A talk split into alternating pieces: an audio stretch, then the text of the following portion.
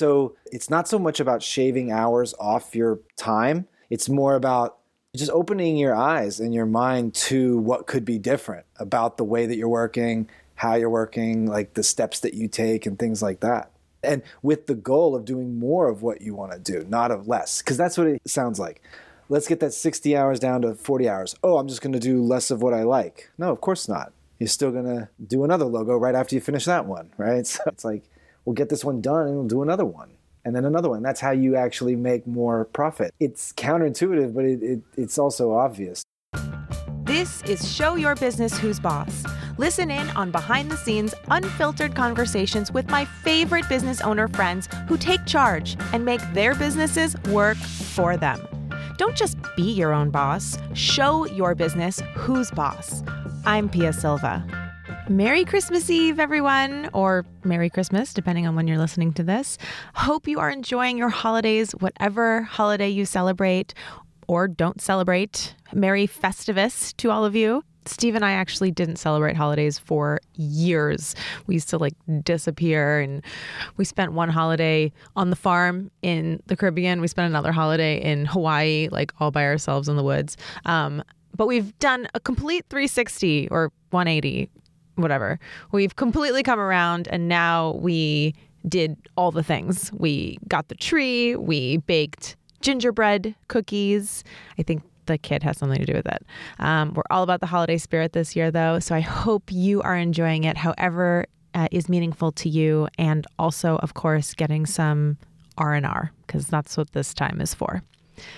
So last week, things got personal when I had part one of my interview with my partner in business and life, Steve Westervelt, on the podcast. We talked about our origin story as a couple, as collaborators, and all kinds of stuff about his evolution from a creative who used to give his paintings away and never sign them and didn't have any knowledge of or desire to sell his art to being someone who is actively building a career as an artist. So if you missed that, go check it out. And we're going to continue the conversation this week, except we're going to focus more on how he is building his art career, and specifically how we've applied a lot of the business building strategies that I teach entrepreneurs how to do in their service businesses. We've applied them to his art business. We'll share things about how he builds his email list, how he decided to actually niche down, and how even Steve has a lead product. Can you imagine?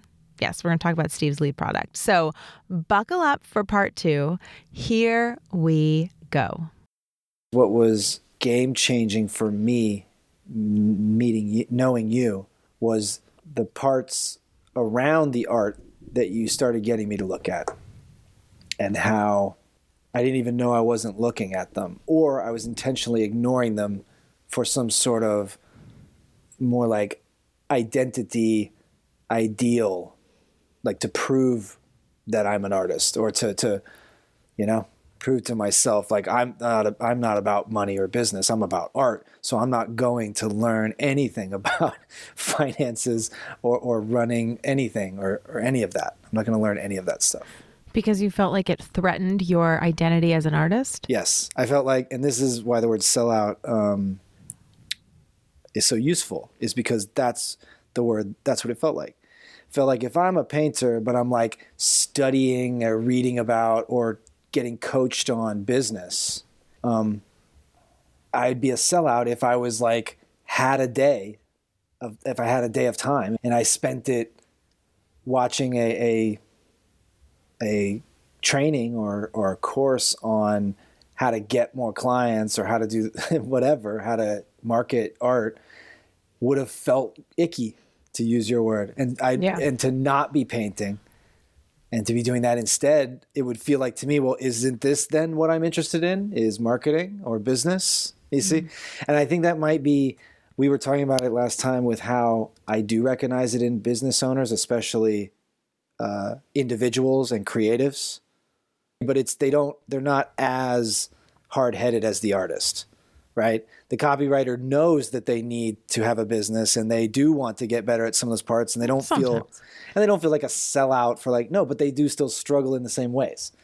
And we have so many designers in our world, and so many of them are artists. I mean, a graphic designer or a branding is a natural money-making partner to an artist career. Yeah. I guess I'm saying, though, that like artists more stubbornly want to not do anything that's not, you know, what they're trying to do. Whereas these more professional creative services, even by the nature of calling it, even by its name, it's already where there's a little bit more understanding that there do need to be some other skills and some other things that you're paying attention to, right? Mm-hmm. But that's where the similarity is. It's not that they don't want to for the identity reason, like I said. They're not worried that that would mean that they're a business person. They're fine with that. They just don't like that stuff and don't want to do it or don't see the benefit or something like that. Oh, I think it's much more similar than you think. Yeah. I talk to so many of them, and look, if you're a designer, a graphic designer, this is your art, and you're a creative person, and if you're a graphic designer working for yourself, you're doing it because you like this thing. You know, there's plenty of things you could choose to do. You're doing it because there's something about the craft itself that you enjoy. And I think a lot of people, not just in creative like that, but in anything where they're doing it themselves, they feel like they're excited that they're doing this thing that they're passionate about. And anything that suggests that they need to focus on selling it somehow undermines that. Like, oh, if you're focused on the money, well, then it means that you don't like it that much. I've heard so many people say to me, oh, when somebody, you know, if I have to charge extra for something extra, it's like, don't you just want to do it? Aren't you doing it because you love it? It's like as if charging takes away from your passion and your love of it. Here's another phrase. Oh, I want to be affordable for everyone, because like I want everyone to be able to have this service, right? And so they say, no, I don't want to limit how many people can use me, you know, and stuff like that. And these are nice, they're good ideas. The idea itself is good as a concept, but what ends up happening is... Well, it seems altruistic. Exactly. What ends up happening is you just can't do it. You can't give what you do to tons of people for very little money, because you know what ends up happening is you don't have enough money and you have no time. So you just can't do it that way. So it's an unrealistic kind of thing. And even when they're not saying it, if you really just like whatever it is you do, whatever service it is, well, then it is hard to say no, or to not overwork. Like me as a graphic designer, I can remember overworking, not because I thought I had to. I couldn't help it. In fact, there's worth sharing. I was doing graphic design and you started to sell it. That was the very, very seed, little baby version of our business. And that was one of the first things you brought up to me was I would make a logo. Someone would pay us like $150 or $200 for a logo. Yeah, oh yeah, logo. I remember that's it. And I drew that one. It was like so beautiful. It was a jewelry company. It was a piece of art. Yes, it was a jewelry company. She still uses it somewhere like as a graphic. And I drew this like fashion illustration of this scary, sexy woman, and it was like a logo too with like a halo. Anyway, it was awesome. But it took forever. I mean, I must have worked for weeks. I mean, if you added up all the hours for $150, I think that one was $150. Yeah, it was. I remember. Yep. And so that wasn't the moment that you brought it up, but pretty soon after, I think we already had the office when you started to mention it. You know, we started to really, when we had the employees or when we wanted to get them, you were really big in tracking time. We don't know how long we're spending on these creative projects that we do. And I was so resistant to, I hated it. That was actually one of the ones that I had a strong negative reaction to, not just like a little bit of hesitance or pushback. I was like, no way. This is, of course it can't be done sooner than it needs to be done. I do it till it's there and then it's done, you know, like you can't mess with my process. I can't trim it down. It's my process. That was my argument. It is my process. It can't be shorter. And I was really defending that, like, the way I'm doing it is the way to do it. But then you did a good job of being like, well, I'm not telling you how. You can still do it however you want. Just turn the timer on, you know, just time it. That was where we kind of landed. That's as much as I was willing to do. I wasn't going to spend less time, but I couldn't argue with like the benefit of knowing how long it took. And then when I saw the time, it seemed long, but it also, I had nothing to compare it to. And I forgot how we started to chip away at it, but like, that was the beginning of a big change in the way that I looked at process again. It hadn't occurred to me that I could do things faster than I'm doing them, or that I could do them differently, or that they would come out good if I did them differently. And that's what I'm remembering. We're talking about business owners and how they sort of resist too. And I think that's what they think. It's like, if you mess with my process, which is where you maximize profit, where you succeed, is in streamlining these processes, one of the ways. Well, that also means you have to alter somehow your process or shorten it, something like that. So you have to outsource or shorten it. And that's what the creative person and that's what the individual business owner sort of cringes at. They're like, so I have to do the thing I do well differently. And I think that's what stops most people from even like going down that road. And we've heard so many people defend, just like I did, of being like, it takes as long as it takes, you know? Well, I remember at a certain point when you timed it, it was like, look, a logo takes 60 hours and I'm not even getting going until hour 40. We learned a lot from tracking it like that. Yeah. Right. I mean, 60 hours. Yep. 60. I remember that number.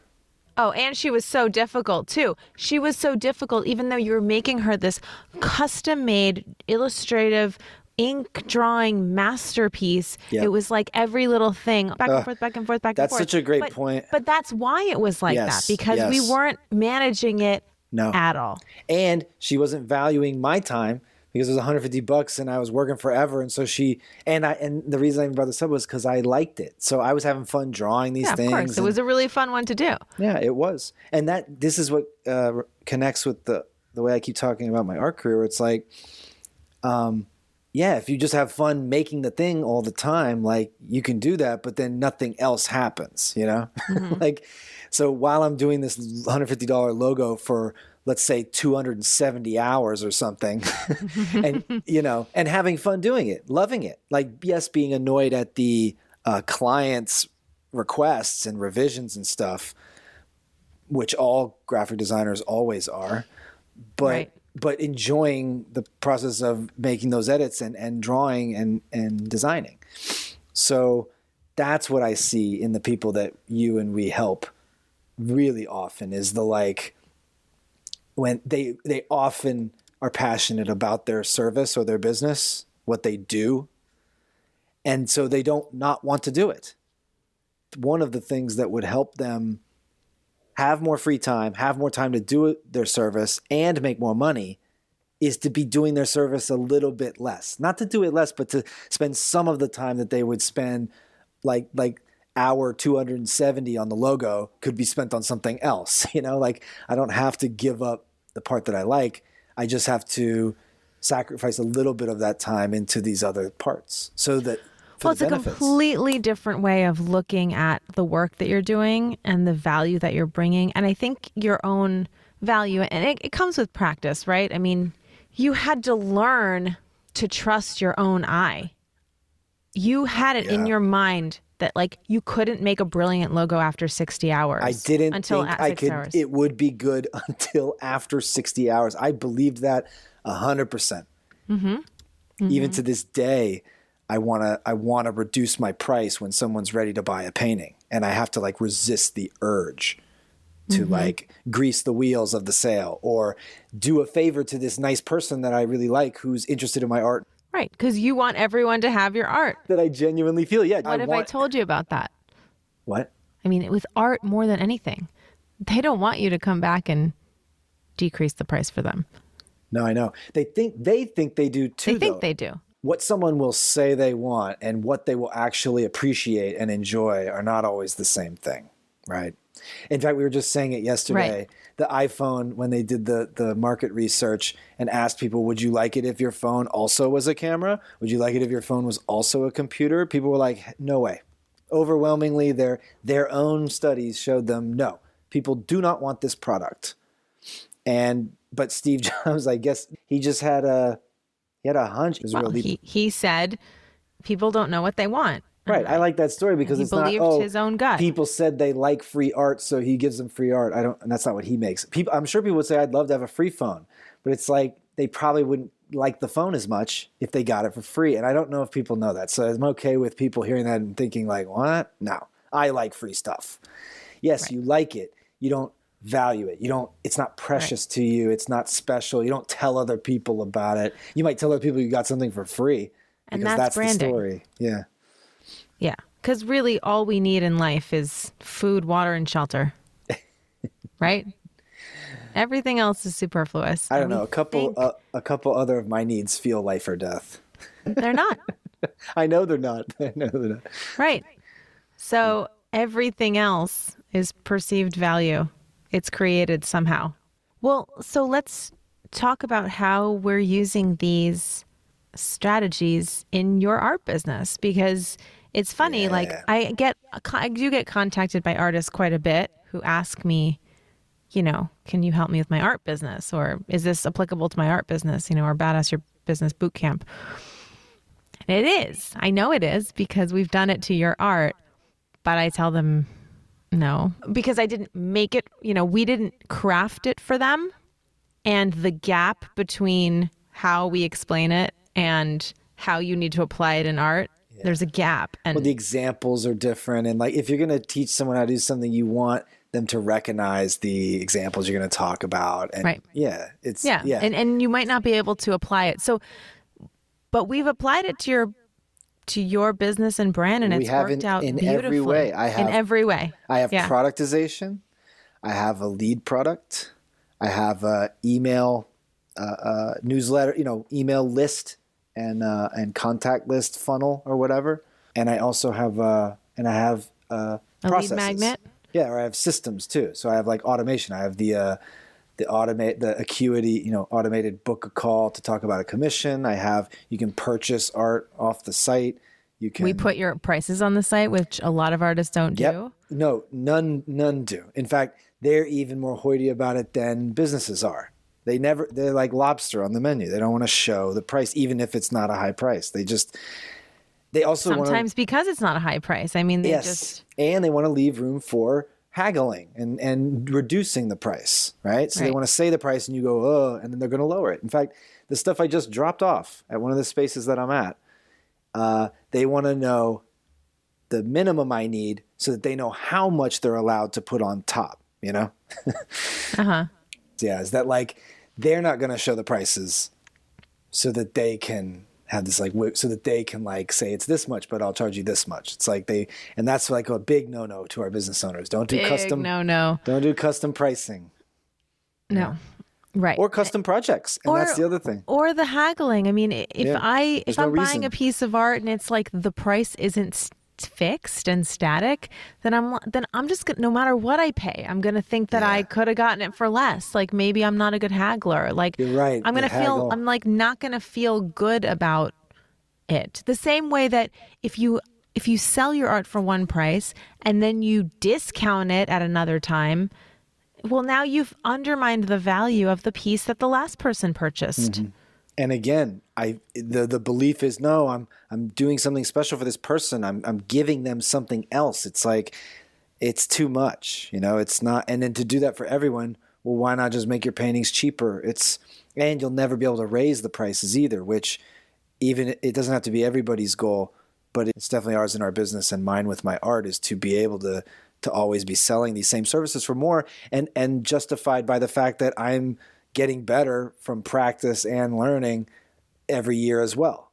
Like if right. you're still the same at your service 10 years after doing it, like how did that happen? How did you not get any better at it, doing it all that time and hopefully learning about it along the way? So right. Well, your prices should go up. They even if you don't want to do it, what's the justification for keeping them low? You know, oh, so everyone can have it. Yeah. Right. I think that's just an excuse. Yeah. So let's start with a lead magnet, which is not like a new concept necessarily. Everybody understands that you need something in order to build your email list. But, you know, we talk about and teach our clients about an irresistible freebie, the irresistible freebie. It has to be something that people would pay for. And you got to give it away for free because if they're going to give you their email these days, it's got to be valuable. So what's your irresistible freebie? first I got to just say that no artist has that, at least that I've seen, right? So like artists make their art and you can get it or not. You can buy it or not. They don't have like a free something that you can get and then like get on their newsletter to now be in their universe and learn about them. I think it's very unique that as an artist, I have a lead magnet at all, that I have an email list that I've set up on my own, not some gallery or representative, and that it has a free piece of art that then leads you sort of like into my world and into my emails. But you actually get on my email list to have a chance at this free art. And it's not a contest or a raffle. I hide tiny miniature paintings on canvas. That's a little 2 by 3 inch canvas that I make a painting on of the neighborhood. And since I only paint my neighborhood anyway, Greenpoint, Brooklyn, and then I hide it in the neighborhood right in front of the spot that it's painted of. And I take a photo of it holding it in front of the scene. And then I send that photo out, I email that photo out right after I do it to my list. And the painting is hidden on site, on location. And then you have to be a local to find it because the email will have a few clues, but it's largely this photo that I took. And you have to kind of just recognize the spot in the photo and go to that place really quickly. And when you get there, because me and Pia hide out sometimes and watch, there's a bunch of other people there already, and they're all rummaging around, looking around for this thing. It's quite a scene, quite a scene. There's usually at least a dozen people there. Some people are like, you know, looking in trash cans, looking under the hoods of cars. People are desperately trying to find this painting because so many other people are also desperately trying to find the painting, and you want to find it first. Right. So it actually gets this kind of like fevered pitch because everyone's aware, all the people looking know why the other people are looking. So everybody's like trying to beat the clock. So Pia's genius came into this because what we tell all business owners, what she tells business owners is, you know, have a tiny version, literally tiny version of your service or your business that they can experience for free at first. And then in that process, they'll be getting into your pipeline through an email list or a newsletter. The email list is not dead. If anyone out there thinks the email list is dead, it's still the fundamental cornerstone of marketing because it's how to build an audience. I mean, how do you have a following? And this is what I tell artists. So if they're not collecting emails, who's your audience? If you're not, because you're not always showing, you're not always in spaces or galleries, and you're not, you know, people are 99% of the time not aware of your art or seeing it anywhere, right? And so, even if they do see it, it's very important that they see it for art especially, but still for services too. It's like if they're not ready to buy right when they interact with you, for art or for services, you have to be top of mind until they are. And email marketing is still the best way to do that. Or show back up later, and it coincidentally is at a time that they are looking for this thing, or now they do need it, or they moved and they want a painting for their wall, or they didn't need branding when they met us, but now they do. So how did we come up with the mini painting? I wanted to come up with a way to use this lead magnet idea in my art business. And we thought there's no reason it shouldn't. And so you said, I want to give away paintings. And I said, no way. I can't be giving away free paintings for an email address. That's crazy. Right. And then I said, okay, but what would people definitely give their email address for? And you said paintings. And we said, okay, well, how can we give away paintings without you having to paint an additional painting for every email address? And so even though this is the most involved lead product I know of, because Steve does still paint the mini painting and hide it every 2 weeks, it doesn't matter how many people join the list. He still only does that. And to me, that works. Everybody that's getting on the email is getting on the email to be alerted that it's hidden. So now you're not, the reason you're joining my email list is because this weekend there's going to be a painting hiding in your neighborhood, and you're going to get a notice, an email alert, as soon as it's hidden, and you can go find it. So it removed the buy-in. The people didn't have to think to themselves, do I really want to give my email for whatever this thing is or whatever? It was a no-brainer, and it still is today. So every 2 weeks when I do one of these, I get like 15 email signups the day before and the day after I do the hunt, the scavenger hunt for the mini painting. And so I only have to make one miniature painting every 2 weeks to feed in, you know, like 20, 30 people every 2 weeks into my email list, which I don't know if that sounds like a little or a lot, but to me, the consistency is the really motivating part of it, is that per painting, I'm going to get these like 20, 30 signups. And right. I just keep doing that every 2 weeks, every month. And they're highly targeted people. And they're it's local. Yes. Yeah, so you have to be in the neighborhood, and I'm painting the neighborhood. And every person on that email list is worth a lot, because if they're in the neighborhood and they're fans of art, yeah, you know, these are paintings that are thousands of dollars. Like it's a huge part. It is really the foundation of all of your marketing, because this is how he builds his list. And, you know, until we kind of came up with that idea, it was like, how are you going to make a lead magnet for an artist? Like, what the hell are you going to make for them? You can't do like top 10 tips for I don't even know what. You wouldn't be teaching people how to paint. 10 or you wouldn't to something. Yeah, like, you probably just can't. Business stuff. 10 ways to make more money. No, but that would be the wrong market, because that would be for artists, but you're looking for buyers. So anyway, he came up with this. It's been brilliant. So many people have asked him if he could do it. I forgot how hard it was to come up with it, because I've been doing it for so long now, for years, that it feels so obvious. But when you just said that, I can remember us being totally stumped. And that's why this is a good story to share, because I know how hard it is for our customers and your students to do the lead magnet, to come up with something awesome enough that someone would buy it and then give it away for free. Because how do you do that without overworking?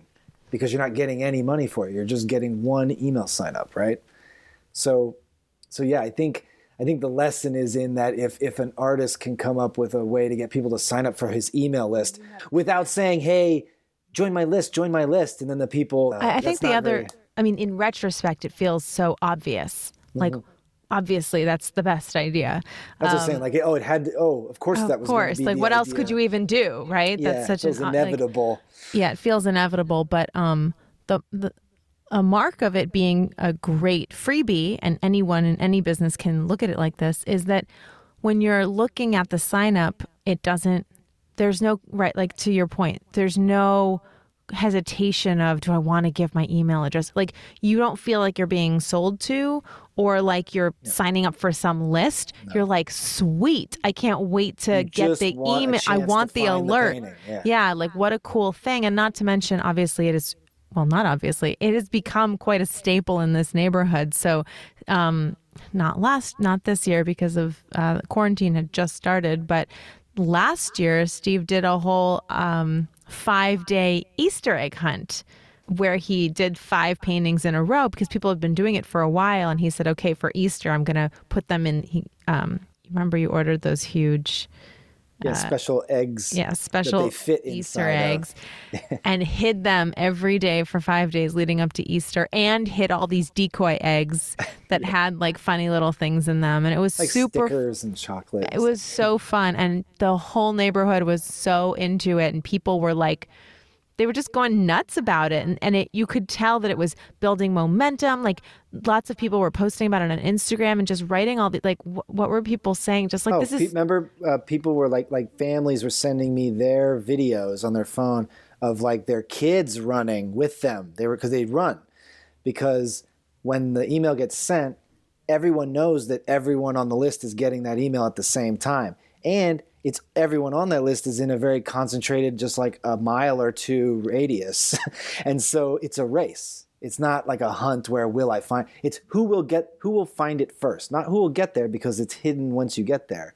But everyone runs there. And that's what I was getting. These videos of kids like running and screaming to get there in time, you know, like with their parents who have been trying to get one for the last couple months or whatever. Like, or just people saying, you know, sending messages like, I have not been a part of an Easter egg hunt for 20 years. This is so much fun. The other funny thing was that they were messaging you and saying like there's a whole crew of us. Like, there were definitely regulars who would all converge each day and like trying desperately to get it. But that day was like the second or third day. because they called themselves the Day 3 crew. So that group, that's what happened. That group that had been like maniacally like digging holes and stuff looking for it when it wasn't there anymore. They had such a funny experience. Yeah, I remember. She was like, I ripped my jeans looking for this thing. This girl sent a photo of her jeans that ripped while she was like climbing something or a chain link fence. And so then the next day, that same girl, I think, started hashtagging them the Day 3 crew. And then like a few other people started using that too that were in it, that had been there the day before. So they started to be their own little clique that was looking for them for the next few days until it ended on this. Yeah, that stuff is just so fun. Like that was all facilitated by your freebie, for lack of a and that was marketing. Word. Like all those people, and that's marketing. Yeah, because it doesn't feel like marketing. No. Like that's good. Like that's the kind of marketing they were literally going for. Running around, laughing, and becoming friends with strangers and stuff over a email lead magnet to a sales funnel, And I'm not saying that to ugly up what I've created, what we created with that, with these mini paintings. I'm doing it. I'm being extreme to show that like, that's what a really great, irresistible freebie lead magnet is. If marketing feel like, when marketing is done really well, and it's hard to describe how to do it well, but when it's done the way we just described, like this kind of thing, and that's why it's relevant that it's art, because nobody's marketing their art other than mailing a postcard or whatever, sending an email. So like, but it's possible, and it's good to see those examples. Art is the hardest place to be markety, because that's where you're not supposed to be marketing at all. Right? At least businesses, we expect it and stuff, ads and commercials. But so to see that in an art business, marketing doesn't even get recognized as marketing because it's so aligned with what my art is. I think that's the real trick too. That's true. It's like you're getting to experience my art of the neighborhood. You're experiencing the neighborhood by participating, right? So it's actually a scavenger hunt in the neighborhood. That is the neighborhood that I exclusively paint, is a perfect kind of like intro into my world, into my creative world and my view of the neighborhood. So that's, I think, when it doesn't feel like marketing. Like you said, when you're looking at putting in your email, you don't want the question to be like, what's this 10 tips? I'd like to see what they are. Sure, I'll give my email. That's a very normal thought process. And that can work, and that's fine. Yeah, that's fine. We're saying we're going for gold, which is like, you want the person to be like, ooh, and like very quickly type in their name and email as if they were like entering it for something they really wanted and were going to get. Not like, sure, I'll see what this person says about online marketing reputation. I'll check out their PDF. Yeah. And it's really hard to do. And I don't know that there is a trick to doing it, but this art example proves that it, no matter what your industry is. And even the hardest industries. No matter what your product or industry, you can do it. And I think brainstorming, it really just starts with thinking, forgetting about the idea that it's a marketing tool. To brainstorm. Starting with the question of like, what would people definitely give their email address for? And then work backwards. Logistically. And that's the part that I would have never been able to do without you, is that it's not like smart to know that people want free art. I go free art. But I could have never figured out how to streamline that process where I wasn't just making free art for everybody that got on my email list, right? Can you imagine? I can, and I might have done it. I mean, that's how naturally I overwork, because I love to paint. So the idea to me that I would make a little painting for each email sign up, I remember at the time, didn't sound crazy. I mean, it sounded like work, but there's the sort of unexpected problem of loving what you do, is that you're gonna kind of accidentally overwork. And, it's going to sneak up on you. You're not going to realize that. And that's what the logo story proves too, is that like, because I love it, I would spend 80 hours. I'm not trying to cap. But what I think I brought to your attention at some point is that when you're able to cut that down, it's not that you then don't get to do the creative work. Right. Like you do it because, I'm working on this project and I like doing it, so I'm going to spend however much time I want. Well, what if you got like 50 of those hours back? You're telling me that you wouldn't have other creative things that you'd like to do? Right. Like maybe working with other clients, but maybe just doing your own thing. I think it's a false It's an excuse to work on something way too long and to have processes that are really bloated because you like what you do and because it's your passion and that's why you do this. It's an excuse to not figure it out, and it's hurting you because of course, you're a creative person. Of course, there are plenty of things that you'd also like to do. And you know what? Once you've created a process where you're doing it in a finite amount of time and you have that space, you're more than welcome to work on it longer. You know, Steve and I have gotten it down to a science where he builds entire brands and websites with the logo and everything in a very finite amount of time. That's a lot less than he used to spend on a logo. But sometimes he works more on it, right? Mm-hmm. Sometimes we did this one recently and he decided that he wanted to do some illustrations, like custom illustrations for it that were very, very cool. And so he spent a little extra time on it because it made sense, but he didn't have to. And he knew exactly how much time he could add into it. Plus he had so much time available because our process is so lean now. Yeah. The fear is, you're right, that we don't want to reduce the hours of doing the stuff we like. But that won't reduce the amount of hours that we can do the stuff we like. It would just, like, if I did 3 logos in 20 hours a piece, why is that not as fun or as good or interesting as doing one for logo 60. For 60? So I think the really valuable part for me, and maybe for people like me listening, is that it's not so much about shaving hours off your time. It's more about looking at where you – just opening your eyes and your mind to what could be different about the way that you're working, how you're working, like the steps that you take and things like that, right? And with the goal of doing more of what you want to do, not of less, because that's what it sounds like. Let's get that 60 hours down to 40 hours. Oh, I'm just going to do less of what I like. No, of course not. You're still going to do another logo right after you finish that one, right? So, or your own project. I'm kind of laughing at myself for it seems like it's such an unfounded fear. I can still feel it of being like, well, I don't want to do it less. I like doing it. It's like, we'll get this one done and we'll do another one and then another one. That's how you actually make more profit. And that's how you get to do more logos or whatever it is that you're trying to do more of. Yeah. But it's counterintuitive, but it's also obvious. So it's just funny. Yeah. Well, so getting back to the art business. So that's your freebie.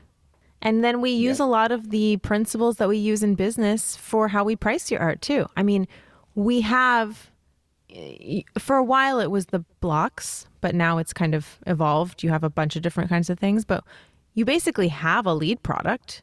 You know, this is what I meant by it looks different. But you used to sell the New York City blocks. You did a whole... We'll explain them first too, that they're small. So the blocks are small postcard size wood blocks that are like an 1.5 inches thick. Yeah, they're cool. They're their own little thing. And you did a whole show. You did 100 for 100. We did a cool show years ago where you did 100 blocks of New York City. So that's my other business practice in my art career is I call that the productization because that's the lead products and then the bullseye product and then my premium product. But we don't really have a bullseye product. It's more like that's your entry point. So I do now because of the way we priced my commissions so high now, remember? So that we made just like my paintings themselves that exist, kind of the sweet spot, that's the bullseye. And then I have all these lower priced small pieces that don't devalue the big ones because they're so small, you know, that paying $200 or $300 for something really little, still that price makes sense when you expand it up to the bigger sizes. Right. So this is a perfect example of how it's not a one-to-one application, but the concept is still the same. You know, people who are a fan, there is an original piece of artwork that they can buy. And it's been this 4x6 block that is its own thing. That's very cool. He did a whole show for it. You know, it's the New York City blocks. It's a whole series. Now recently he's been doing also like, you're doing the embellished prints, like you're doing all kinds of things, but very specifically keeping an eye on the price point and saying, what can I sell around the $200 price point? Mm-hmm. Because I know that there are people who love my art who can't afford or are not in any, you know, it's a certain kind of person who's going to shell out $3,000, $5,000 for an original painting. I mean, it's a very limited amount of people. It's a very limited number of people, but there's a lot of people who are big fans. So what do they buy? They buy things around the $150, $200 mark. So, you know, thinking that way and having those pieces available, but there's another benefit to that. Having those pieces available means that there's all these people out there who have Steve's art in their house. And we know, and you probably know at home, if you have art from somebody you know, or you purchased a piece that is original, it's like advertising in your home all the time. Every time you look at it, you think of that person.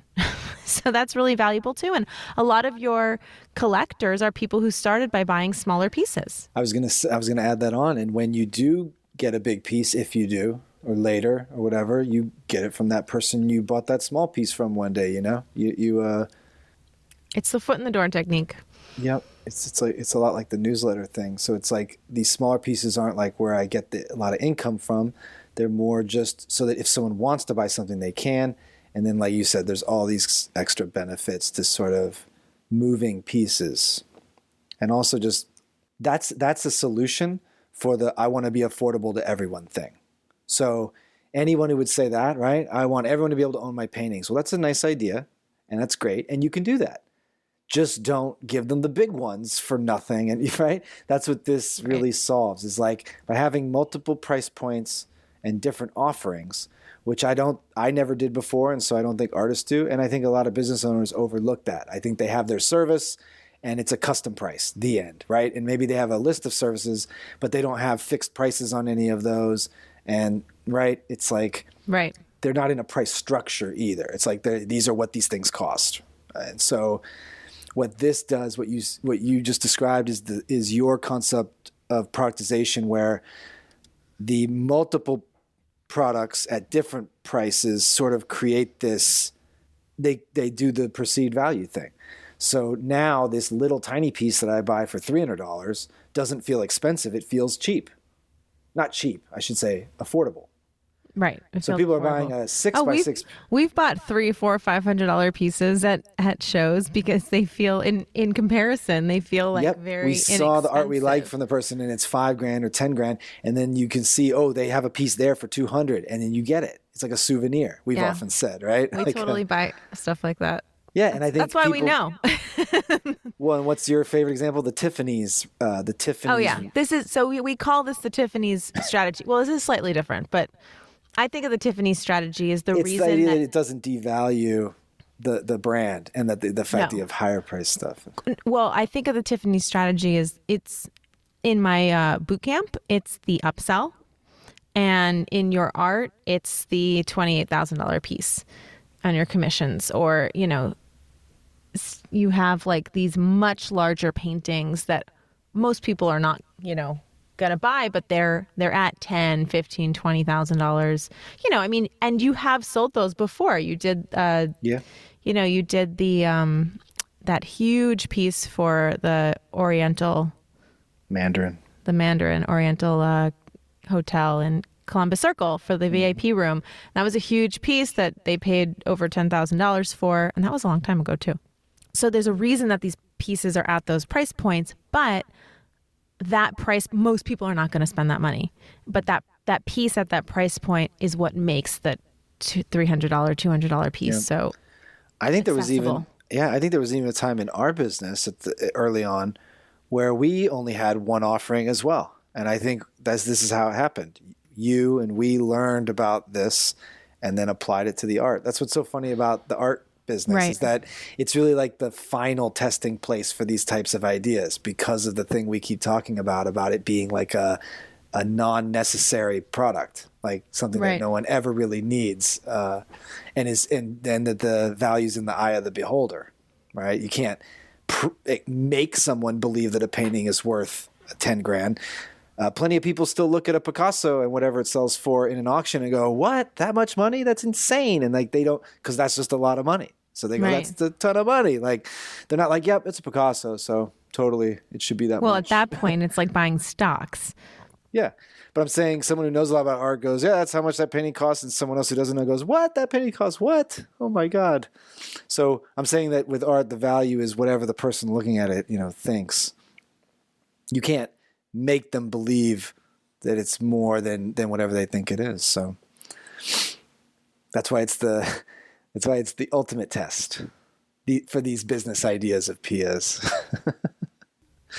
It is. Yeah. And so far, so good. It applies beautifully. It doesn't apply exactly, but it works just the same, because it's the psychology of value and it's the psychology of buyers. There you go. And it's fascinating.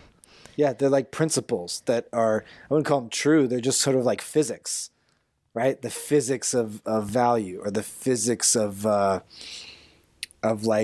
choice, right? So you and me did a lot of sort of research into like why people, because we were pitching in our business amongst other branding agencies. And so there'd be like 3 to 5 of us pitching, and we'd all have to pitch our price and like show why we would be great to do it, right? What a horrible process that always was. Awful. Yeah. And you don't know what the other people are saying for price. You don't even know how you're looking stacked up against these other competitors, right? You can't even lower your price to be competitive because you don't even know what the other people's price is, right? So in that phase of our business, I remember that we got very good at I always call it A, B minus, where it's like like the options, the price will be high or low depending on the prices that you're looking at. So if 3 companies submit and their prices are all sort of similar, and one's just a little bit over and a little under, oh, this one's the highest and that one's lowest. Or you get one where the range is humongous. But what those 3 prices do is they have a relationship with each other that affects the perception of the person looking at it. Yes, absolutely. And I know that we, even back then, I know that we won a few projects where we were the highest bidder. Mm-hmm. And that, to me, that is always the goal. Because the reason I know this is because they hired us and said, you came in at the highest price, but we want to work with you, so we're willing to pay it. Or sometimes they said, you came in at the highest price and we want to work with you. Can you lower your price? To which I said, absolutely not. And then they hired us anyway. But there is... Or we liked you the most, but you were too expensive. Sorry. Or that happened too. Which we were always okay with too. Which I was fine. Yeah, it meant they didn't like us the most, but but I appreciate that they said that. I think that the goal is always you're the highest bidder, and we're going to hire you anyway because it means that you did your job in showing your value enough. Right. If you're able to win, you want the person to. You don't want them. Most people don't want to pick the cheap person, and even if the client does want to, you don't want to be the person who is the cheap service provider or artist. Exactly. Like, nobody wants the cheapest one. There are some people that shop on price, but if they didn't have to, they wouldn't want to. And then if you're the person pitching, you don't want to be the low cost person that wins it because you were the lowest cost, and that's the only reason you want it. Situation. Especially with the people we're talking about that like what they do or like what they sell in their business, especially them, right? So that's me doing the low price points at smaller sizes, even all the way down to tiny free paintings as my lead magnet. But let's clarify. So the mini painting, which is how big? Mm-hmm. 2 by 3 inches. 2 by 3 inches. Gosh, it seems so much smaller than the... Oh, you know what? It's smaller than that. Because that's... Yeah, 2 by 3 is a business card. It's a little bit smaller than that. It's sort of an odd size. It's like... Because it looks so much smaller than a 4 by 6. Yeah, it's more like 2 by 1.5. Okay. That's what it is. Well, it's tiny. It's very cute. People always ask, can I buy one? And no, you can't buy a mini painting. No, never. Nope. You can only find one. So that gives it a little more cachet too, right? Like it's fun that you can't buy these. Because they're anyone participating would know that too.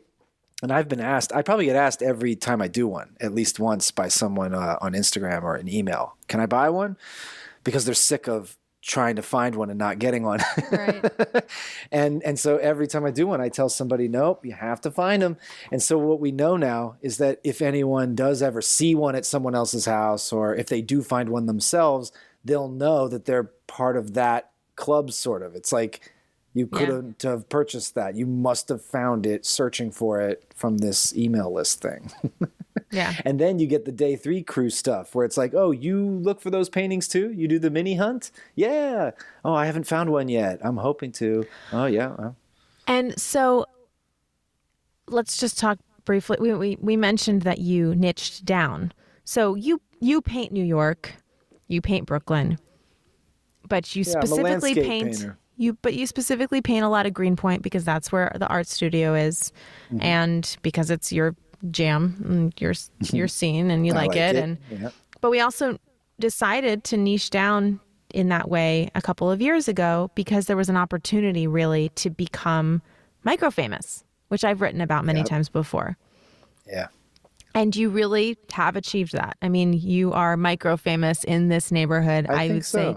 Yeah. Anybody who's paying attention on social media, anybody who's owns a local business around here, anyone who's of a certain age, anyone who's interested in art, they all know who Steve Westervelt is. And we know this because it happens every so often that you're buying pizza at Polly G's or we're at the holiday, store or whatever. And people are like, oh, wait a second, are you Steve Westervelt? And it's so funny. Yep, that happens. And what that's happened actually with the pizza guy again?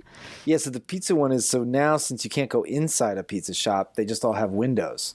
And I ordered a couple slices from this window, and they just come to the door and call your name. So there's a bunch of us standing outside waiting on our pizzas. And the guy comes out, and says your name, and you go up and he gives you your box.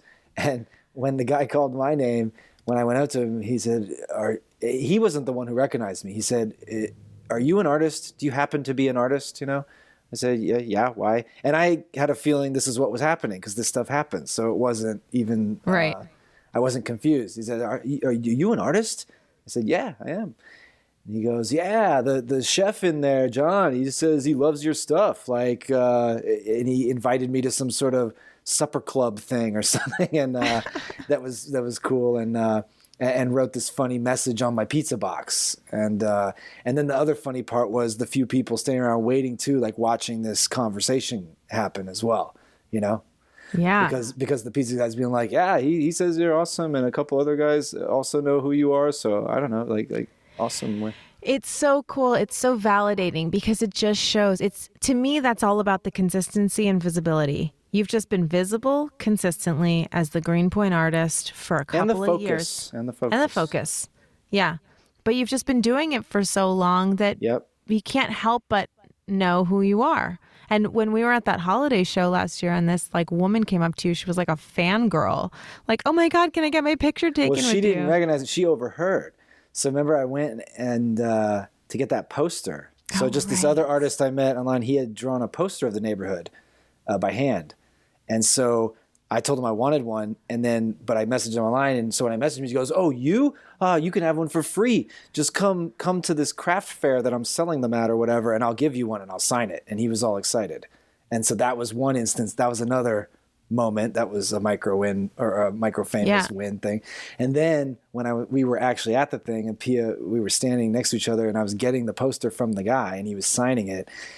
He was just talking to me about me. Oh, I love your mini paintings. It's so fun. And then the woman overheard and said, the mini paintings? She heard just from the words, oh, those painting hunts, that's you? So she didn't know who Steve Westervelt was, but she was aware of this thing happening. And then she realized that I was that person.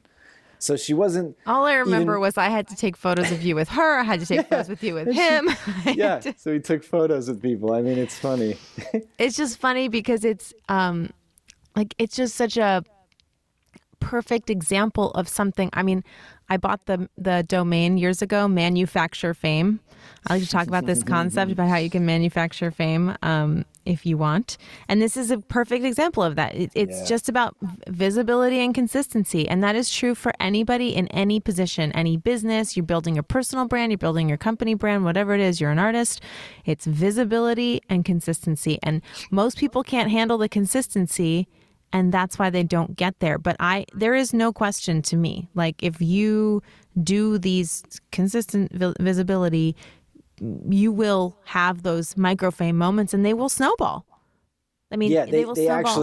They're exponential. And yes, I think it's like an Art of War saying, but I feel it to be true. It's opportunities seized multiply.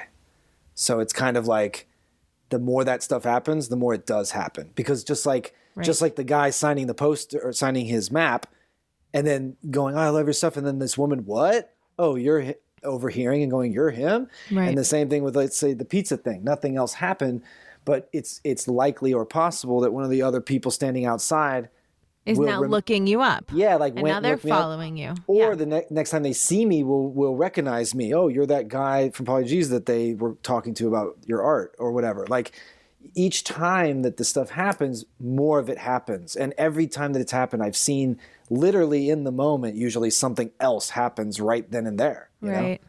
Like with the pizza one again, he gave me that supper club thing. And then like I went and signed up on his email list for the supper club, this secret supper club thing.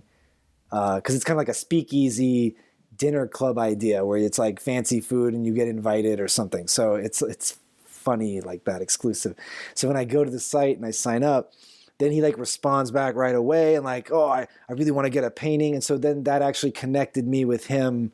It made the connection complete, where he might not have even been on my list. That's another surprising part. Like sometimes fans aren't always on your email list, you know? And the email list, what it does is, because I'm sending out an email every week, when these people want a painting, when they're sitting around thinking about a gift, when it's the holidays or whatever, whenever the timing becomes right, that's when they'll buy. Right. People don't buy art on the spot. And expensive services like branding like ours and the people that we help, people don't buy that stuff on the spot either, even if they need it. They shop around a little bit.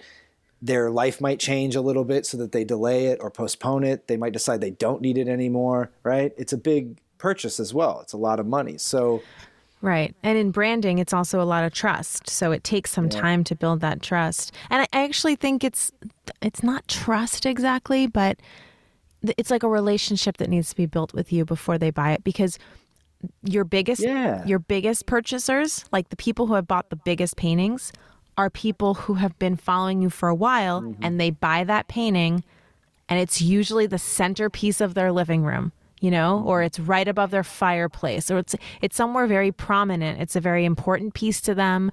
Either it's something you've already painted that means something to them, or it's a commission. Yeah.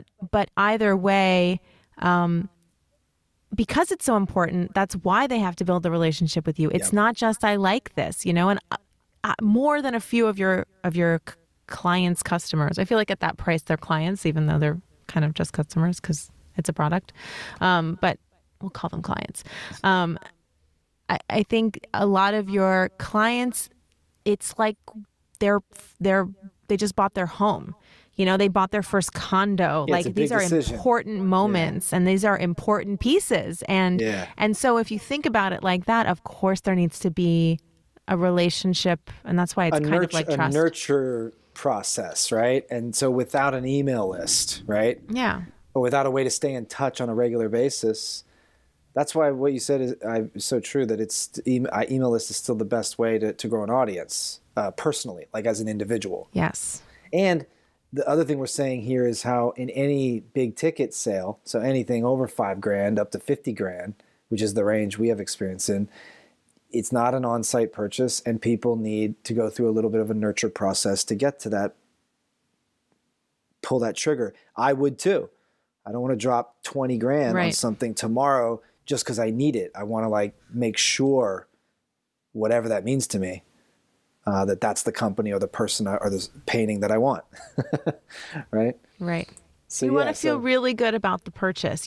It's not because this is art and it's about the perceived value. So it's not just, I like that. Well, remember this? When we would sell art on the street in New York at Union Square, there would be these moments where someone would walk right up to us, to our little stand, and buy a painting. They say, I want that painting. And I'd say the price, and they'd say, okay, and they'd buy it. And then they'd say, and then they wouldn't leave. They'd stand there and they'd go, okay, now tell me all about you and the painting. Do you remember that? No, not at all. Oh, no? Yeah, that happened at least 3 times I can remember well, where it was because first the instantaneous purchase was always very strange. Like those didn't happen almost ever.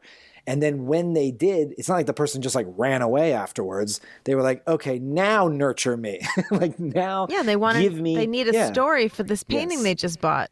Yep. Now they even when they saw the painting from across the street and said, I love that painting, I don't want to buy it, they still wanted the reasons and the explanation and the stories afterward, after the fact. So to me, that's just sort of proof that like that this nurture thing that you're describing, it's always there. That like rarely is a person just going to be like, oh, look at that, that's nice, purchase, goodbye, and like walk away. It's like there should be some other stuff that goes along with that of getting to know the brand or the person better, deeper.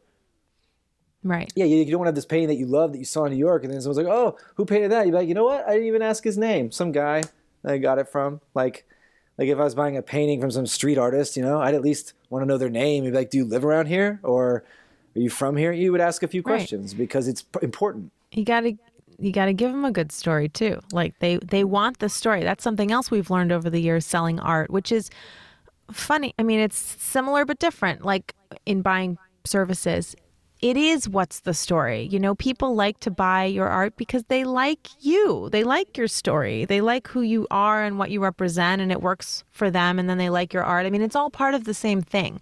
So that's part of why the marketing is so important, because how are they supposed to know who you are enough to like you and want a piece of your world? That's what I see a lot of people who buy your art, you know, especially the ones who come into the studio and they book an appointment and they come in to look at the art in person and they like to talk to you and you guys have a beer. Like they love that. That's part of it. So that when they finally buy the piece, they're taking that whole experience home with them. What I love about all this stuff we're saying right now is that this also applies to business. So this is the stuff that I would have thought as didn't matter in business, like previously. Like if I go way back to when I was just my artist self, I would said, nah, with services, you need a service. You look for the best version of that service for you or your price that you have or both. And then that's the one you get and you want them to do it and finish it, be gone and this and that.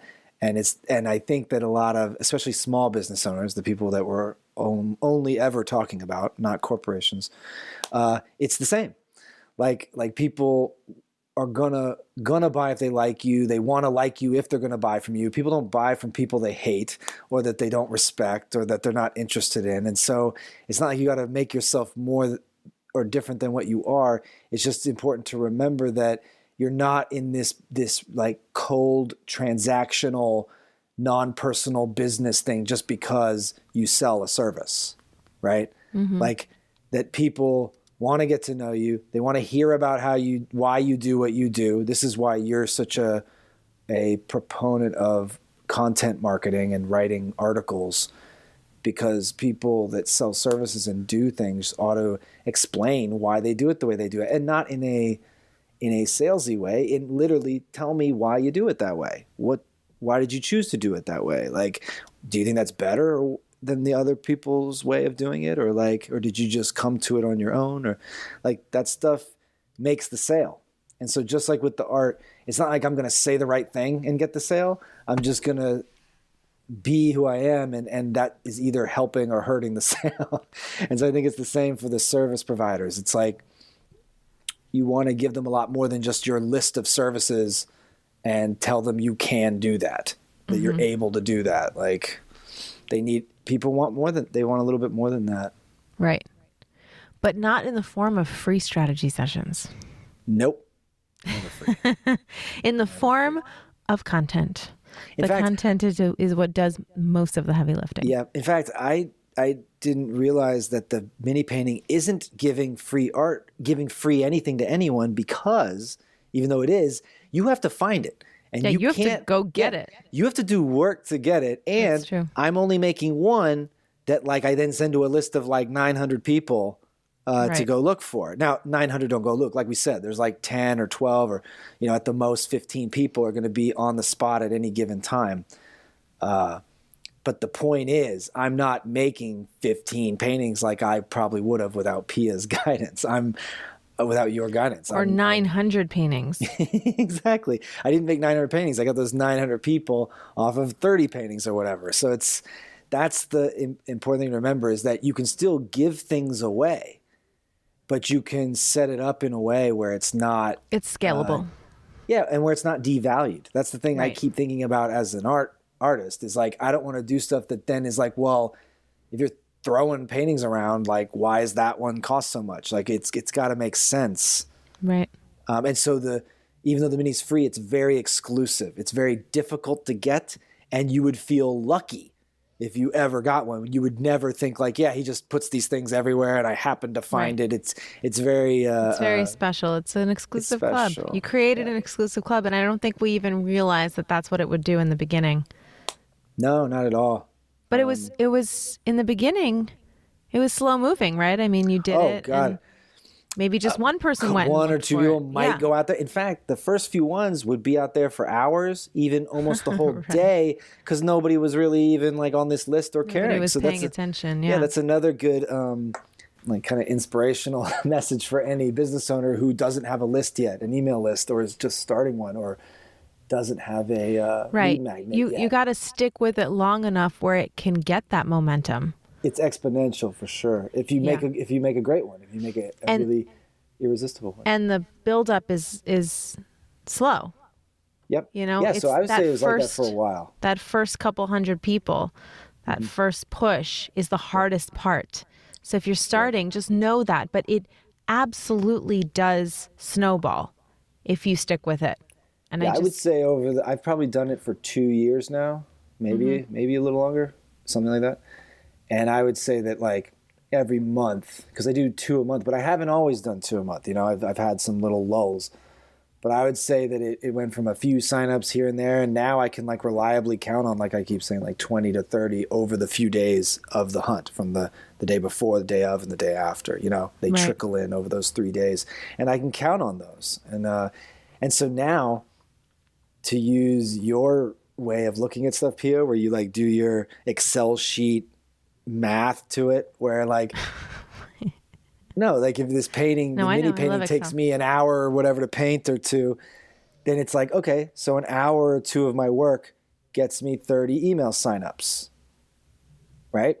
So now if you're a person trying to grow your business, there's all kinds of services that we've even looked at and even use certain types of ones that say like, okay, we'll get you hundreds of email signups, right? And you pay for them. So this is what that is. It's like, and those aren't even targeted leads. Those aren't even like warm or people that would want what you want. Those are just people coming in your pipeline, and maybe a couple stick. So I love that. That's a great way of looking at it. The fact that I found, when I look at it the way you look at stuff, it's amazing because it's so maximized. It's optimized. Like for an hour or two of work, to be able to count on 20 to 30 email signups is awesome, you know? Yeah, absolutely. Targeted signups. It's I didn't even thought of it like that. It's a great, I always tell people, you know, there's whatever you say yes to, whatever you put your energy and effort into, there's an opportunity cost to that, right? Because whatever you're doing in your marketing, it's something that there's something else you're not doing. Yeah. And so even if what you're doing is great, if maybe there's something better that you're not doing, well, then it's not so good. But in the same vein, looking at this work that you're doing and being able to evaluate it like this is really important, because you can look at your freebie idea and say, well, is it worth X amount of time or X amount of effort to get Y results? And do I have a better version? You know, I think your numbers are also really powerful and important to share. Thank you for sharing, because in a digital online business where you can work with clients all over the world, and of course you can sell art to people all over the world, but your email list is really for locals. Like part of it, the power is in the locals. Having 900 people who live in the, basically 1 mile square radius of here is really powerful. They're neighbors. They're such targeted customers. Yeah. And, you know, guys, everyone feels like sheepish about their list size or thinks their list size should be better. It doesn't matter how many people are on your list. It matters who's paying attention. So if you've got a really engaged list, you only need a couple hundred people to do very well. True, and if you're able to grow it, like I'm saying. So and if you're able to grow it, right. The artist example is amazing. Right, because you grew it from zero. Exactly. I had nobody. And the artist example is the best because it's the hardest, because why would someone join an artist email list, right? Even if I like an artist, I'm not on an artist email list because what are they going to send me? Paintings. They're going to send me emails and say, look at this painting I made. Look at this painting I made. Well, I can see their paintings anytime I choose to by going to their website or their Instagram or their Facebook. So like artists are terrible at emailing people stuff. They don't know what to email them or what to do. My emails aren't, hey, look at my art. It's, hey, there's a painting hidden. Hey, here's a print that's $50 instead of $5,000 for a painting. So it's like artists aren't doing reproductions or things like that either. If they do the reproductions, they're not emailing it out to purchase like that. And mostly what I was trying to say is that independent artists like me, so if you're not represented by a gallery, how do you have the chance of selling a painting? What can you do yourself that would actually grow your odds of selling a painting? Nothing. You can't do anything. You can't go meet people. You can't go to networking events. A lot of the things that exist in business, this is why the art is such a great example in contrast to the business, because if we could find this way that we did it, then of course there's going to be easier ways to do it in business circles, because an artist, there's nowhere to network. You either get in a gallery or you don't, and then that's it. And you post on social media every day your art. That's it. And you tell people you're an artist and you hope someone buys something. And that doesn't work. It can kind of, sort of, I won't say work, because working to me means like lasts. Like it kind of can happen a little bit here and there, and you can do it enough to sort of get by for a while and keep getting by. But the email list is the only way to grow an audience. And I think the same is still true for a business. I would say, where are you collecting the people that would or could buy what you do? Right. So, and then how do you grow that list? Because every person that comes on it that is interested in what you do is a potential customer. So then the game just becomes, well, let me just keep getting more and more signups. And that's all I could focus on. In fact, that's what I've been doing, Pia, recently with my new commitment since the lockdown came off. Right. I've been consistently doing my mini paintings every 2 weeks, maybe more consistently than ever, like without a break.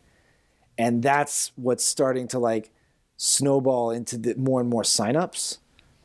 And it's something I'm committed to. And it's all I have to commit to. Make paintings and then do these mini things to get more people on my list. Because let's even say that out of my 900 people, let's say that I only get a painting purchased for every like 300 people that sign up, because this is basic business email growth for small businesses, right? You have an email list and then you start to figure it out. Oh, every 100 signups, we get like a sale.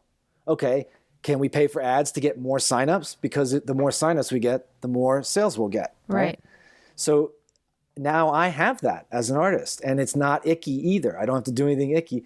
The more I just stick to doing this mini painting thing where people are signing up to find them and stuff, I eventually should have the entire neighborhood that's interested in art on my list, you know? Right. And so for every couple hundred people that I grow my list by, I'm getting more painting sales. So I actually have something that I can do to increase my sales over time too, because it's not just like, it's like a 1-for-1, like 100 signups for one sale. It's just an average kind of metric of like, oh, it seems like every 100 or so I get around a sale, but that same person might end up becoming a collector. And the same thing in your business. That same person might buy several services from you. So you're always trying to hook those couple people that are fans, but where is the net that you're casting? And most of the people we run into think that Facebook ads is going to be that big savior for them and find them all these people, but we know how hard that can be. Yeah, and expensive. Yeah, to be successful. Yeah, and there's a lot of overhead. Right. Yeah, that's great. And that's a good way to think about your activities too, and how to focus your own efforts to focus on the one metric that you know like domino effects into the metric you're looking for. I think a lot of people, I'm constantly reminding my coachees about this. You know, it's like when I say, what's your goal for this third quarter or for this month or whatever it is, and they're like, oh, get 5 sales. I'm like, okay, it's a great goal, but like, what's the goal action that you're going to take to get to that goal. There's a smaller one before because that, right? Getting the 5 sales, how do you get a sale? Okay. You know, I have certain people that, you know, because they're still building their authority online, they get most of their sales through LinkedIn. Okay, well then, if that's where it is, then how many people do you need to talk to through LinkedIn to get 5 sales? Okay, go do that. Your goal is really, you know, get 10 calls from people on LinkedIn. And there you go. That's and this thing you're talking about, not that it's uniquely yours, but like, that's what I was talking about that you were good at earlier about giving me a smaller step to the time management with the logos and the 60 hours. It's like, this is what you do. You break it down step before the step before the step so that I have a very simple thing that I can do that doesn't create the sale, but that I know is the first step in a sequence of steps that makes a sale possible. And that's the only thing you actually can work on. And so many of us get distracted on trying to make the sale. Even you and me at the beginning, remember, like we thought we were going to go to a meeting and like sell them on our branding project and they were going to like buy it. Oh. That's how we thought it like worked. We were so cute. We were cute. We were very, we were so naive. Very endearing. We must have looked so green to those people. But seriously. Someone still hired us because the price was probably right, or we were underpriced for how good we were. But that was what we thought then, and that's what I realize is one of those things I've been saying over and over again in these conversations with you of like things I didn't know, things that I had never even looked at or thought of. Was like I see so many artists and business owners looking at how to get that sale instead of just chopping it down 3 steps to like, well, what's the first thing that leads to any sale? Do more of that. And do lots of that and do lots of that, because that's like planting seeds. I mean, to use the overused metaphor, like if you need sales, plant more. If you need more plants, plant more seeds. Don't, you know, try to make more plants. That's how you make plants. Like, right. Yeah. You don't get sales. You do all these other things like brand building and value building and networking and marketing and these lead magnets and stuff like that. You do all of that. Yeah. Right. And that's what I'm doing as an artist, and it's working. And I'd love to share that with artists too. I think you and me will provide a lot of your courses through the Sellout brand to artists soon. That's a goal of ours. Yes. Yeah. Yes, because, absolutely. I mean, this is making so many it more ideas. Obvious. Yeah, this is showing me it's like totally parallel. We keep saying it, there's all these differences, but those differences don't make the principles not work or not useful. Right. No, you just have to show stories that apply it in this way. Right. You have to give the examples because, like we're showing, it's not a one-to-one application. We had to switch it for the art. You have to have a sales. And we have marketing minds. We have to remember that. Like, we're thinking about marketing and branding all the time. So obviously, like, applying it is easier for us. But I think that it's definitely possible. And that's why that might be the most helpful thing. Yeah, that's why it might help the most for anyone who doesn't know is like, this is what you should be paying attention to. Is like, what is how do you get most of your sales?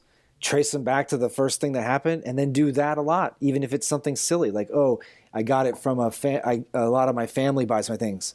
Well, then go talk to more of your family members. like you, everyone already has sales if they have a business or if they're still an artist today.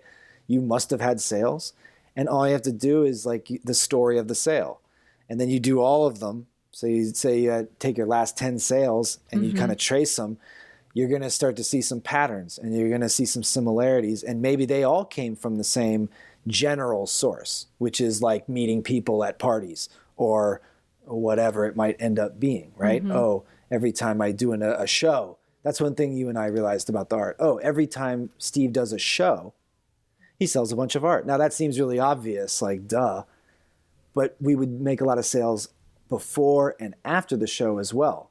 We made most of the sales before and after, and the fewest number of sales at the event itself. In fact, almost nobody bought at the event itself, but the events were costing us a lot of money. And so we took all that information and started to try to figure out how we could get the momentum of the show without spending $5,000 on an art show. But the point was that we saw the show as a catalyst. So then the game became, okay, how can we do the show for free or at no cost to us so that we're not eating our profit, right? Right. And so the point is that if you've been able to sell anything successfully at all, you already have somewhere that you could be, some sort of activity or action that you could be doing that could be helping you get more future sales that isn't trying to get sales. I hate hearing that. I hate, oh, I got to get more clients, right? That's what they say. I got to go get more clients. I got to get clients. It goes, and then you said it. How do you get a client? You know, and I don't know. And you go, well, have you ever got one before? Of right. course. How did you get that one? Well, that just happened to be a referral from my friend who I went to college with. It's like, okay, what, you can't right. try to repeat those processes? You can't go meet more of those people? You can't, yeah. And this is a perfect place to pause this episode or end this episode, because in the third and final installment of this series with Steve Westervelt, my main man, business partner, and artist extraordinaire, we'll talk about the business. Finally. I've been enjoying all the art. I know. Art talk, yeah. Yeah, I think I have a lot of artists out there, even if you're not a selling artist. Even if not, I like it as the hardest product to sell. It is. If you can apply it to art, then you can definitely make it work in business. Yeah, because if I was selling something useful, something that does help people make money, like I'm selling right. social media marketing. Which is the easiest thing to sell. Is something that can help people make money. Yeah, and then I heard, well, it sounds like it, but business owners struggle to sell their services, right? So anyone who's trying to sell their service, I feel like if you hear me saying like, yeah, all I do is get new email signups and it leads to sales. It's like, it really is it's not that simple, but it's like that's simple but not easy. Yeah, that's the foundation. You said it with the consistency and stuff. It's you got to do it a lot. Yes. Okay. You got to do it a lot. Consistency and visibility.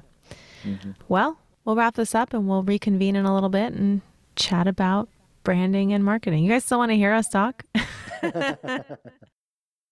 If you want to see Steve's incredible artwork, stalk him on Instagram at Steve Westervelt and sign up for his VIP list so you can see how the mini painting thing goes down. Of course, you can also visit his website, stevewestervelt.com, and I will link to all of these in the show notes for this episode, part 2, with Steve at piasilva.com/podcast. I will also share some photos of the Easter egg hunts for the mini paintings that we talked about. The Instagram posts, the social shares, they're super fun to look at. And they may even give you ideas about how you can think outside the box for your freebie to build your list as well. I hope you continue to enjoy the holidays. Next week, I'll be back for part 3 with Steve, where we will discuss the building of Westervelt design and how the right brain and left brain collide and make beautiful music together. And we'll get Steve's perspective on the whole thing for the first time ever, really. So you don't want to miss it. Merry Christmas, happy holidays. I will see you all next week.